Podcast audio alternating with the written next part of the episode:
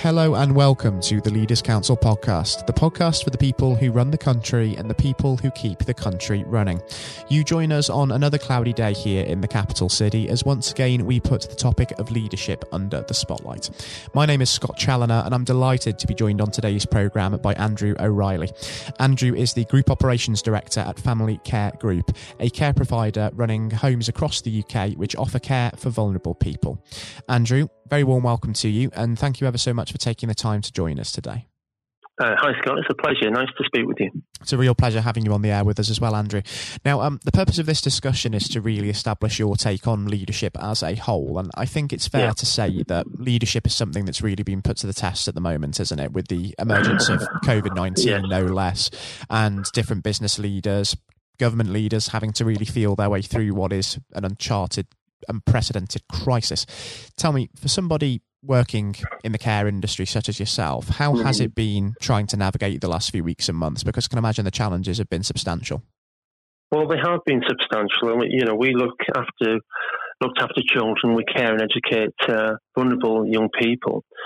So it has been a challenge. And of course, the biggest challenge was for us was our children's homes and making sure that they remain fully staffed. You know, these these children, it's their homes. Uh, you know, if p- people fall down sick, um, and of course, when it started, we didn't know what sort of impact it would have across our services. So um, we had to quickly sit down and uh, and draw up a plan. Mm, so it's been very sort of a, um, a sort of need, not not necessarily a knee-jerk reaction, but you've had to be really reactive as well as proactive um, in dealing with this, because guidelines and circumstances have changed quite a lot by the day almost, especially with changing government yeah. guidelines. So it's yeah. really tested the ability of, of course, those in the care industry especially, to be really flexible. It has, it has, um, and I think flexibility is the key word. What was pleasing to see from all our staff, uh, and particularly those across residential and education, who who we were working with on the front line, that you know, we had managers saying, well, I'll bring a bag into work and I'll just live here until, you know, our managers and staff saying that, uh, until um, it gets better if, if we need to. So I think because we're an organisation that that I think cares for uh, and uh, is one of the hearts and minds of its staff, uh, it they were repaying us and have repaid us handsomely. Uh, and I'm very pleased to say that we've had very, very few people. We've got, a, you know, one hundred ten employees. We've had very few people who've been off ill at all. Mm. A few had to shield. Um, but, um, yeah, so far, so good. And how would you say that those staff members have applied themselves during this period? And the reason I ask that is because we've heard some incredible stories of people who've really gone above yeah. and beyond during this time and used adversity to really bring out the best in themselves. Well, it does, and people, um, you know, as I say, stand, stood up to the plate, and uh, you know, been saying, "Look, we, we will, we will come and live here." What has what has disappointed me somewhat in, in the media is um, there's been a real focus on, and rightly so, I understand, on uh, elderly care and adult care, uh, but very not very much said about um, children and children who are being cared for in a variety of settings. Mm. I know these residential workers. Uh, our, our, our heroes themselves. They've been getting up every day and driving to work, um, cycling to work, whatever by whatever means, and going and working with, at times, some young, we must remember the a number of the young people that we work with and other providers and local authorities across the country who run children's homes work with uh, these very traumatised children and, and saying, don't go out. Doesn't wash. Some, for some of them, they don't get it, so they'll still go out, and then they're coming back into the home, and um, who knows who they've been in contact with. Now, you know, we've had to risk assess that and plan our response to that, and each home has done that. Uh, but, you know, all the children are individuals, so it's a, a different plan per home, uh, depending on the, the behaviours of some of the children that we have to work with, some of which can be extreme.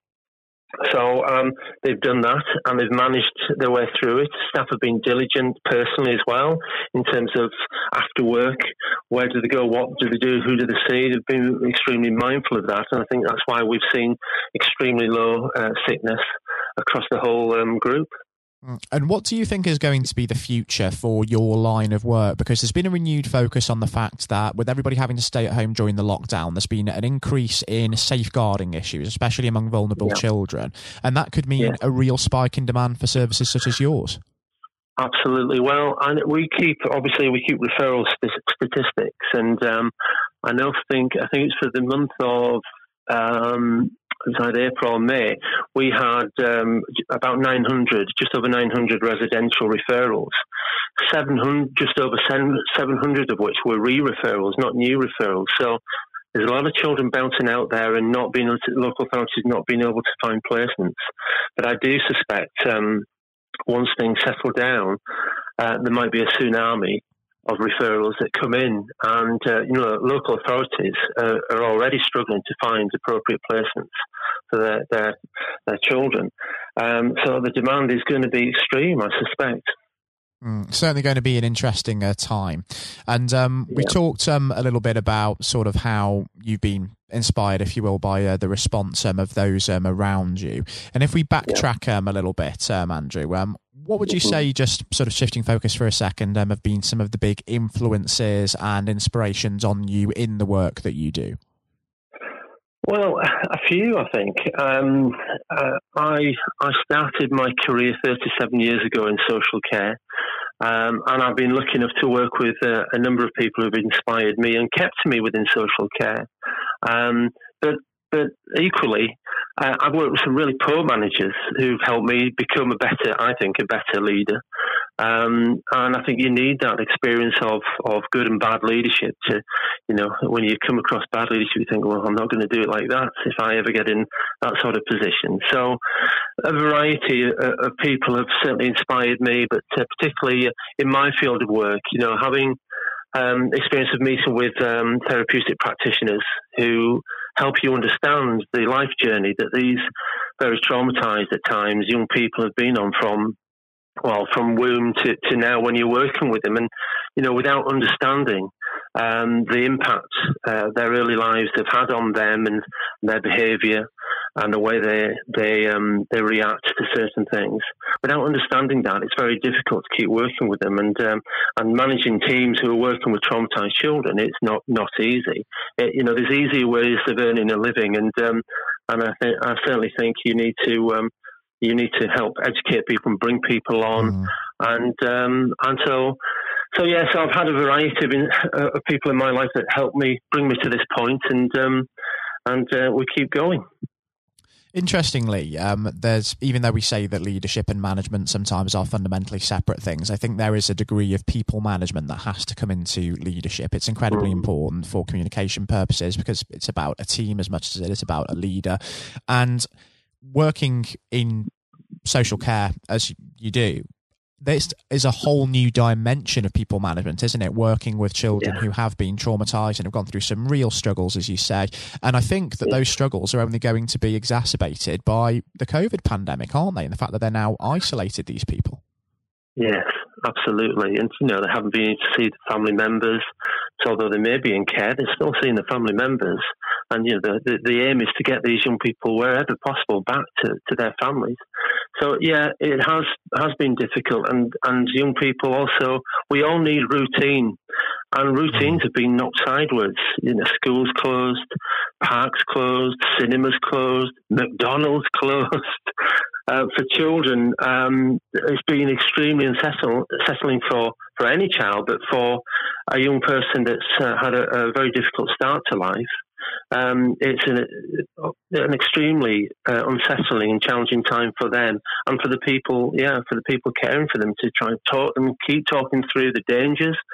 Uh, and I have to say, I must say, again, going back to our team, they've done an amazing job. And um, we've had very few young people who have gone out and about uh, um, without any cares in the world. And even those young people have really understood the need to come in, change their clothes, have a shower, wash their hands uh, and all of that, and um, and be careful. So, so yes, it is a difficult time. As I say, the routines of these young people have been knocked sideways, and routine is so important. Um, a lot of these young people before they came to us, or certainly in their early lives, um, there was no routine for them, which, you know, is extremely unsettling. So to get that routine and that structure around them is so important. And then suddenly, you know, something like this pandemic hit, and no school, and uh, as a third of things closed. It's um, it's been extremely confusing. I mean, let's face it, it's been hard enough for all us adults.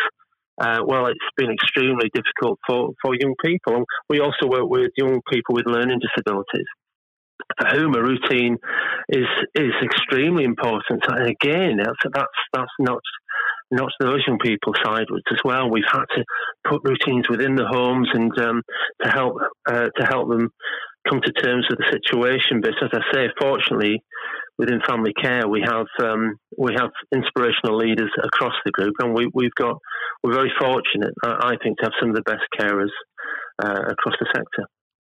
And just to touch on the importance of routine here, um, we've heard this week, just for the benefit of those tuning in, uh, we are recording this on uh, the tenth of June twenty twenty. So it's recently been announced that um, outdoor attractions such as zoos, safari parks, outdoor cinemas are going to be reopening from Monday the fifteenth of June. And we'll also be seeing non-essential shops opening at that time as well. However, plans to reopen schools, the government seems to have U-turned on that, and it's now not going to be opening all primary school years up by um, the, the four weeks before the summer holidays. And the, the vast majority of years may not be going back until September at the earliest, according to Health Secretary Matt Hancock. That, Andrew, yeah. that's going to have an impact term as well, isn't it, with the routine side of things?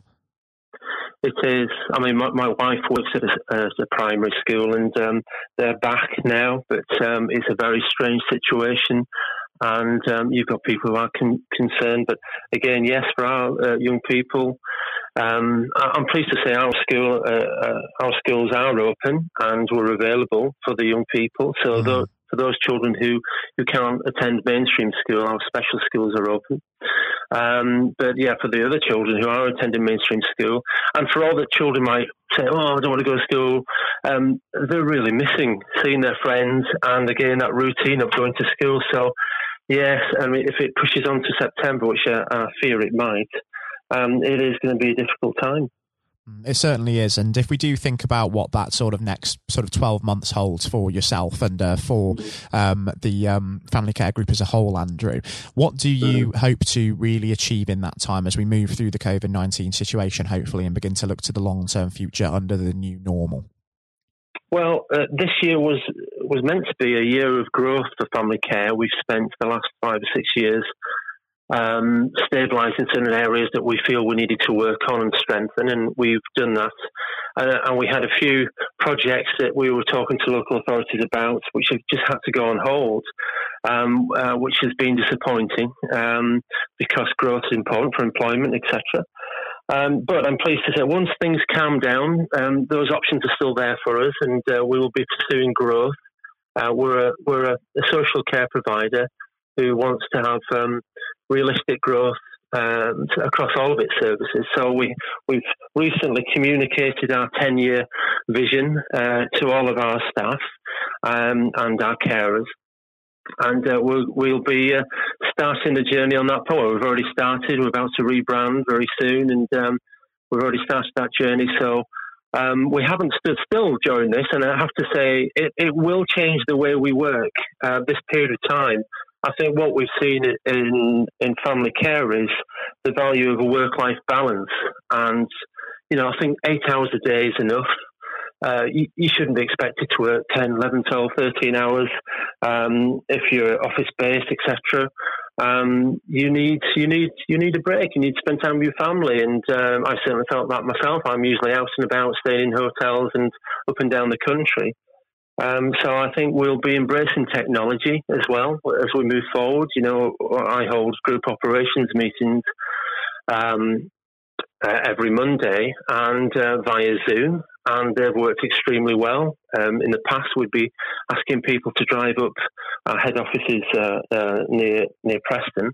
Uh, we'd be asking people to drive up from all corners of the company um, for a meeting that might last three hours. Well, now we're We'll be able to, to meet with people uh, currently in their own homes, but eventually in their workplaces. And um, it's a more efficient and lean way of working. Um, I think it benefits everybody instead of being on the M six or whichever road it might be, um, stressed out with the traffic and late. for meetings. Um, I think more of that really. So it's been a, uh, in some ways a good learning curve for family care, and, and certainly this period of time will influence how we, we take the, the company forward. And it's going to be really interesting to see sort of uh, how um, the group does move forward during that time, and what sort of um, initiatives you're going to be involved in when referrals inevitably start to climb. And, you know, Andrew, um, once we start to understand in the next few months exactly what the shape of the new normal is likely to be, and we sort of see how um, the companies being impacted as well, I think it would be great to actually catch up and have you back on the programme just to discuss how things are getting on. That'd be great. I'd look forward to that. I think it would be incredibly informative, not just for myself, but also from a listener's point of view, given how insightful it's been having you join us today. And also, Andrew, it's been a real pleasure having you um, on the air with us. So thank you again uh, for the time taken to join us. And most importantly, until we do speak again, do take care and do stay safe with all still going on, because we're certainly not out of the woods with this yet.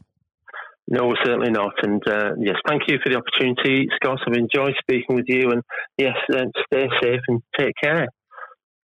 Absolutely. And um, for those tuning into this as well, do stay home where you can, do take care and do stay safe, because it really does make a difference in saving lives. I was just speaking there to Andrew O'Reilly, the Group Operations Director at Family Care Group. And coming up next on the programme today, I'll be handing the mic over to Jonathan White for his exclusive interview with Sir Andrew Strauss. Sir Andrew, a former England cricket skipper, is currently the Director of Cricket for the England and Wales Cricket Board. However, during his days as captain, he joined an illustrious club of just three England captains to have secured the Ashes both at home and away in Australia. He also racked up the second highest number of test victories for an England skipper in history during his time with the armband. Quite incredible. I hope you enjoyed listening just as much as Jonathan enjoyed speaking with Sir Andrew, and that is coming up next. Hello and welcome. I'm Jonathan White, and today we are joined by Sir Andrew Strauss, former captain of the England cricket team and former director of cricket at the E C B. So Andrew, thank you very much for joining us today. Real pleasure to be here. Thank you. It, the pleasure is all of ours. You know, Andrew, you've had a distinguished career, as I said, both on and off the pitch in English cricket, recognised not least with your knighthood for services to sport just last year. So congratulations on that. Yeah, thank you. Um, now, there have been ups and downs in the career, like any career, including public and private disagreements with certain individuals. And on that front, I think what everybody wants to know, have you finally forgiven Marcus Trescothick for giving you that stupid Lord Brockett nickname? um, well, my recollection was that it wasn't Marcus Trescothick who gave me that nickname. Ah. It was actually Mark Butcher. Uh, He's but, to blame. You know, I think there were a lot of people. It was the senior England teams at the mo- mm. at that time who wanted to sort of put me in my place and make sure that I didn't get above my station. So um, uh, thankfully it didn't particularly stick, other than within those group of players. And you really did try and get on their nerves by getting above your station, because, of course, in your first outing, uh, you went on to score one hundred twelve. Mm. Now, am I right in saying this, perhaps, that you only got there because Michael Vaughan did himself an injury? Well, that was the reason I got on the pitch in the yes. first place. Yeah, absolutely. I mean, you know, it's often sort of misunderstood or misjudged the role that luck plays in a in an international career or sporting career, full stop. And, um, you know, I was wait, waiting patiently in the wings mm. for an opportunity, and it didn't really seem like an opportunity was going to come along. And then, you know, I've only got injured in the nets, and there was my chance, and I had to kind of grab it with both hands if I could. And you certainly did. What was it like then to uh, see your name being put up on the Lord's Honour Board after your first appearance? Yeah, look, I'd just been transported to a completely different world almost. I'd been, I was a Middlesex player. I was mm. captain of Middlesex. All my focus was on helping Middlesex sort of win the championship and whatever. And then a week later, I've scored a test century, which is something I'd always dreamed out, you know, literally all my life. And then the thought of doing it at Lord's in your first test match. I mean, it was literally the dream. So, and then suddenly I started thinking, wow, hold on, like, potentially I've got a whole England career ahead of me and everything that entails. So it was a real shock to the system. Um, but I suppose what I was grateful for was that I was rel- relatively old, is probably not the right way of putting it, but I was twenty-seven years of age. I was pretty comfortable with my own game, and I was also, I think, mature enough to understand um, that this was a great opportunity for me, but not to get carried away with it, which is unfortunately what happens with a lot of younger players. Without a doubt, and I think in those early years of your career, it's so important. I think you'd agree, especially when you're learning from other more experienced people. And this can be true of any field, whether it's sports or politics or business. Um, to have somebody there that you can rely on or look up to for guidance. In those early days, was there somebody that you could say to this day that, thank goodness they were there for you?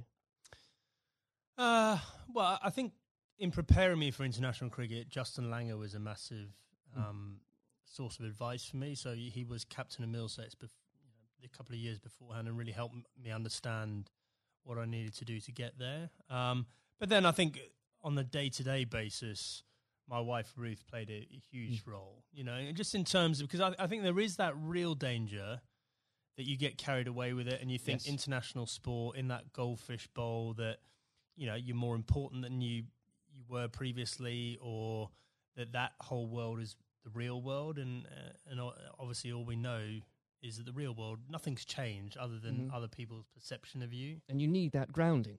And again, that can be true of any uh, so many different areas of life.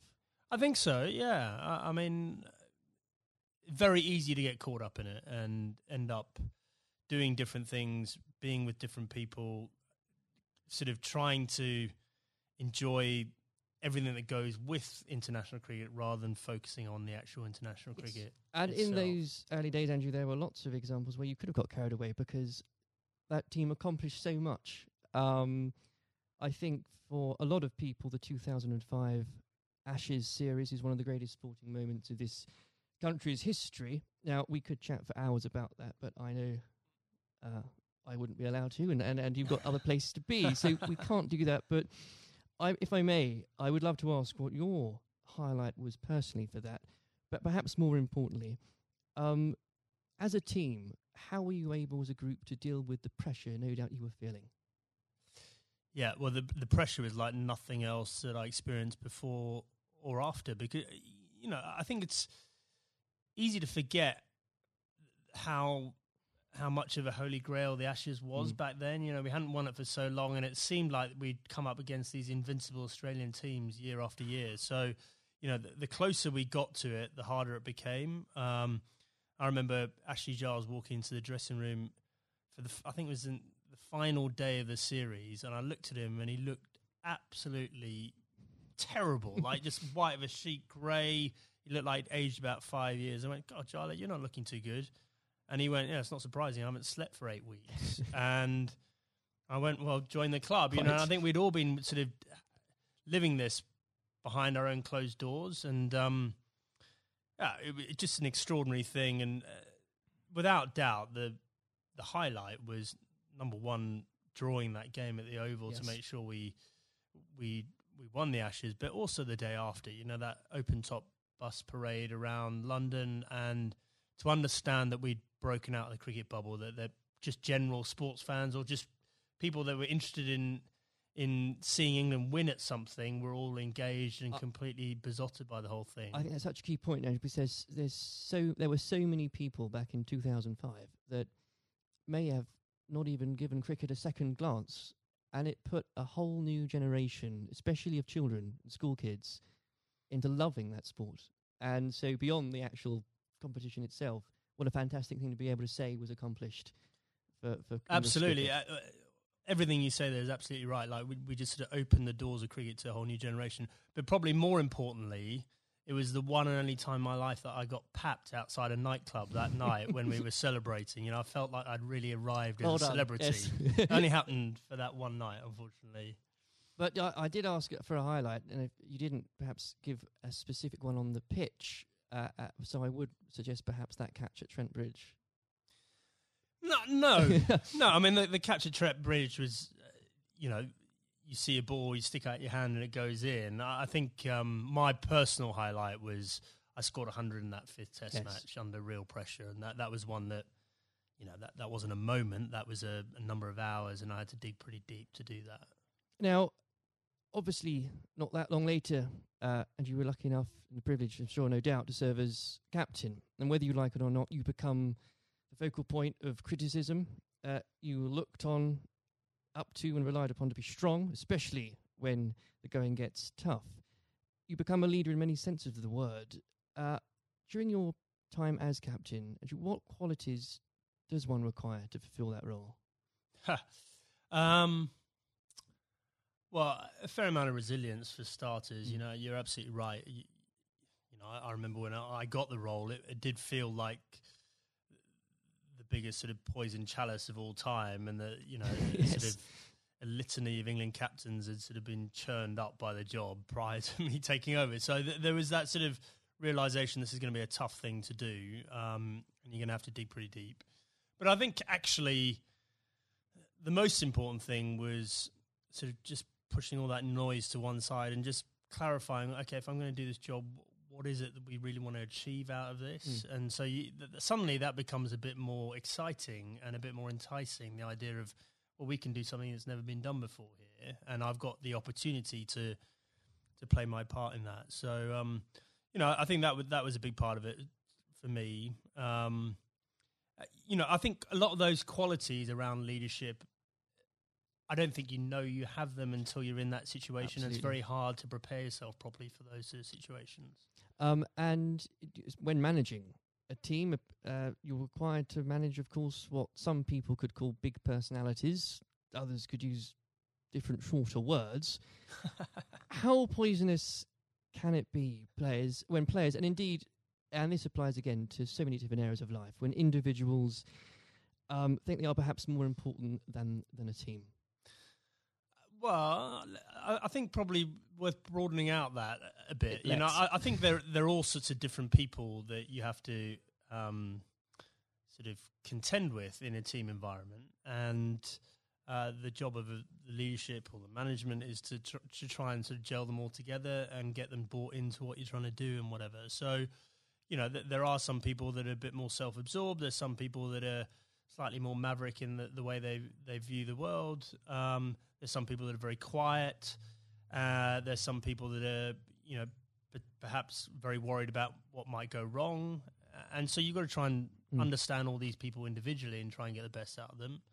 Um, but th- th- yeah, there was definitely a line there for me in terms of um, embracing difference up to the point where someone doing following their agenda was going in a completely different path from the team's agenda. And, you know, if and when that happens, that, that should be a problem for a leadership. And if it isn't a problem, then you're not doing your but job properly. Absolutely. Um, and w- with all that in mind, actually, uh, and perhaps this is a bit of a mean question, but what advice would you give to others in a similar position, leading a team, um, being looked up to? What would be the key advice you'd give to them, and that you couldn't really do without it? Just generally about leading I, I a team? I think so, Okay, yes. uh, number one thing about leadership, I'm absolutely certain about this, is that the people you're leading need to know that you care about them. Mm. And if, if they genuinely believe you've got their best interests at heart, they will forgive all sorts of other inadequacies you might have, and I've definitely had many. Um, because... They, they'll know your heart's in the right place, and they uh, they'll feel comforted. There'll be a degree of sort of psychological safety, or some, or whatever it might you might term, to to make sure that the, the team comes together when the going gets tough. If they genuinely don't believe you care about them and you're in it for yourself, um, doesn't matter how charismatic you might be. It doesn't matter, you know, how gregarious and and how um, impressive you might be as a person, they will be wary of you, mm. and they will start looking after their own interests very quickly. Um, now, in twenty fifteen, obviously, you were appointed as director of cricket at the E C B. Uh, you took some pretty uh, major steps early on. Um, you brought in Trevor Bayliss as coach, was was brought in. Um, you put a much greater emphasis on limited overs cricket. Now, in the abstract, what had you identified that needed to be changed um, for English cricket? And were there qualities that you had developed, you'd found out you had as England captain, that you were able to bring over to the job?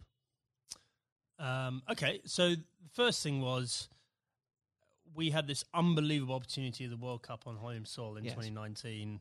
Uh, I was, firstly, I was sick and tired of watching us make the same mistakes in World Cups, and this includes my time as captain. We just kept it on sleepwalking our way into it and pretending everything will be on the all right mm. on the night, and it never was.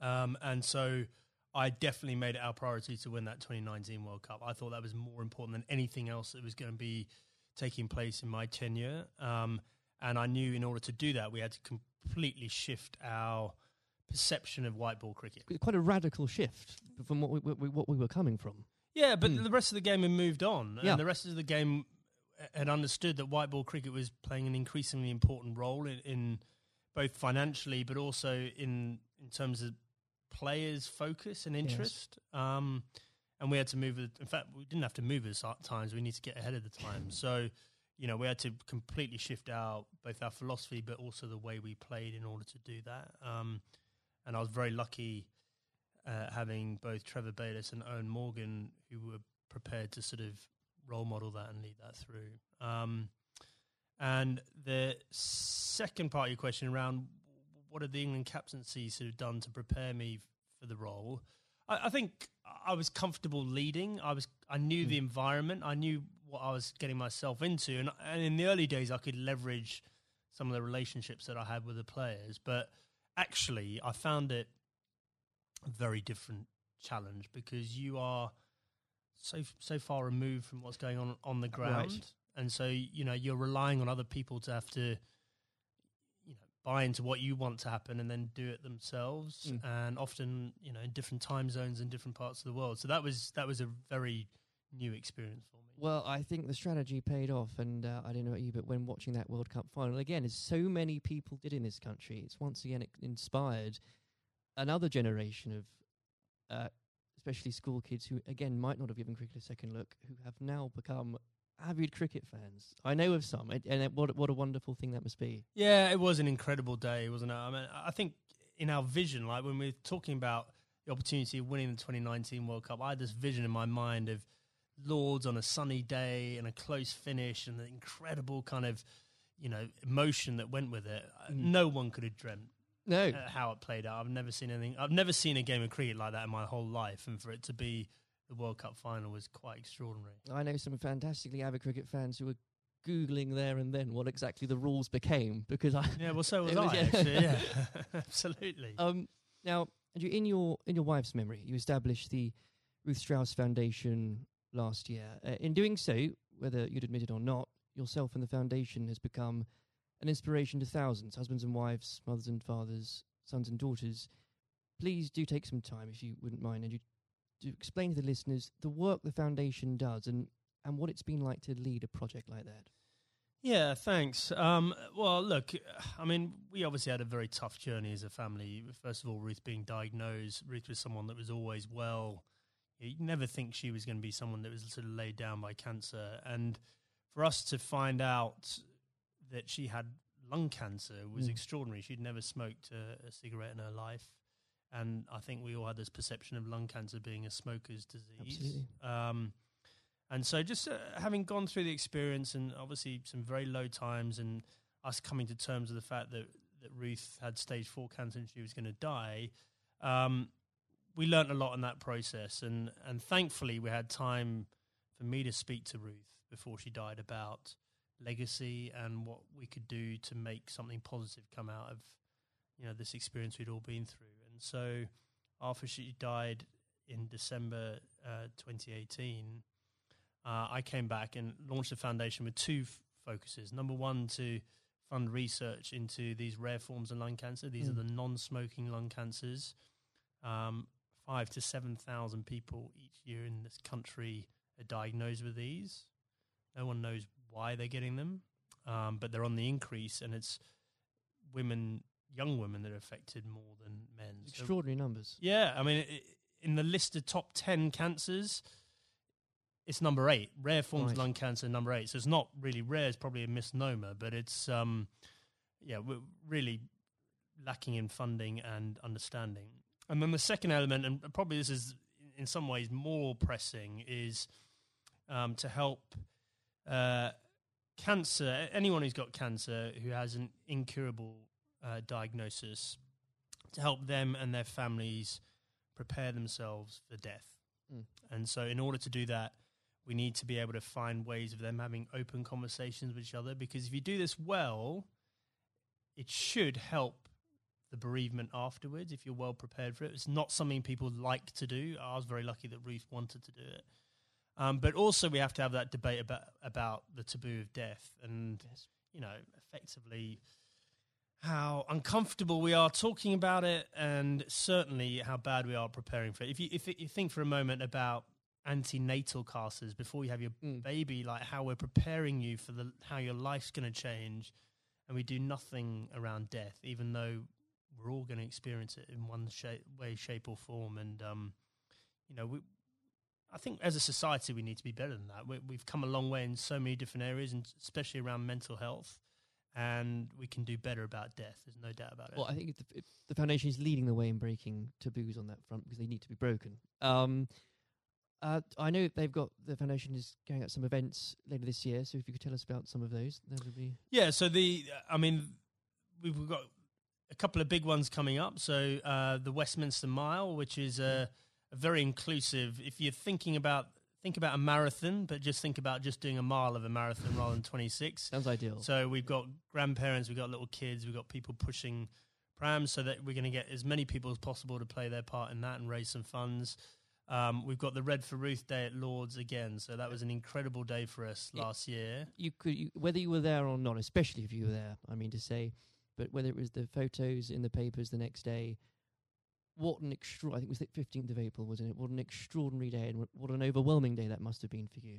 Yeah, absolutely. Well, I mean, you know, an Ashes Test match is a big day anyway, yes. and then f- for us to have that extra element of the the Red for Ruth Day, and to see the the wave of support, you know, it's probably it was just I myself and the boys were incredibly profoundly affected by that uh, in a good way. You know, we felt so much uh, love and support there. And then the foundation is directly benefited hugely by the, the funds raised. And um, we want to take it up a gear this year and, and make it more of a community thing, not just the, the day at Lord's. Um, I even saw some of the stuffiest members of the M C C, Andrew, wearing red. Uh, wearing red so w- w- what an extraordinary thing. Yeah, well, a lot of them wear red trousers anyway, no, I think. But um, no, it, absolutely. You know, they, they were right behind us. And, um, you know, we, we really want that to be something that's embedded in... in the English summer, uh, just like the McGrath Foundation days yes. in, in Sydney in Australia. Well, it's been a complete inspiration, um, and uh, I very much hope we can talk about that perhaps late in a few months as well. Absolutely. Um, before we go, as I'm conscious of the time, we uh, it's also an exciting year for domestic cricket, um, not least uh, because of the introduction of the Hundred, not without its critics, though I should. Andrew, I know you're uh, a big proponent of it. Um, the Blast has clearly shown... Um, that the short form of the game has brought cricket to a new and growing audience, exciting games. Uh, what do you say to those that ask, why do we need the Hundred as well? Uh, well, so the Hundred is the most important uh, step forward in domestic cricket in this country ever. And the reason for that is that increasingly, well, there's two things. First of all, we need to break out of the cricket bubble. So the Blast followers tend to be the same people that follow other cricket. Right. And therefore, you know, that's a small audience mm-hmm. and potentially a, a declining one over time, even though the bra- Blast sales are increasing. Uh, we need to break out of that and try and get g- more general sports fans into cricket. Um, but more importantly, um, just the the way the tournament's set up, and it's one day, one game a day over a six-week period, broadcasters will pay money for that. And therefore, what we're trying to do is re- reduce our reliance on international cricket paying all the bills. If you think about Test cricket and some of the issues around the world, we just can't rely on that money coming in mm. to fund the game. So we need to find another way of doing that. Um, I, I just think it's going to be an incredible success. I'm so excited about it. I know there are people that are worried about it, but in two or three years' time, um, you know, we're going to have our own uh, short-form tournament that will rival the Big Bash and will be moving towards the I P L. And those are Yeah, those are two enormous events out there, and we can have our own version of that ourselves. I can feel your enthusiasm for it. As a as an Essex fan, I, I'm still stumped as to. I think I'm going to have to choose between either supporting a team based at the Oval or a team based at Lord's. I, I'll, I'll get over that, but I'll I'll yeah, have to do well, it. Well, surely it's got to be the Lord's one, right? Uh, sh- sh- of course. Yeah. um, Sandra, it's been an absolute pleasure discussing that and everything else with you today. Thank you very much. Cheers. This has been the Leaders Council podcast. Thank you for celebrating excellence in leadership with us. I've been your host, Scott Challoner. Until next time, goodbye. Thank you for listening to our podcast. The views expressed within the podcast do not reflect the views of the Leaders Council of Great Britain and Northern Ireland, its parent company or subsidiaries, members of staff, or other guests of any other person therein associated.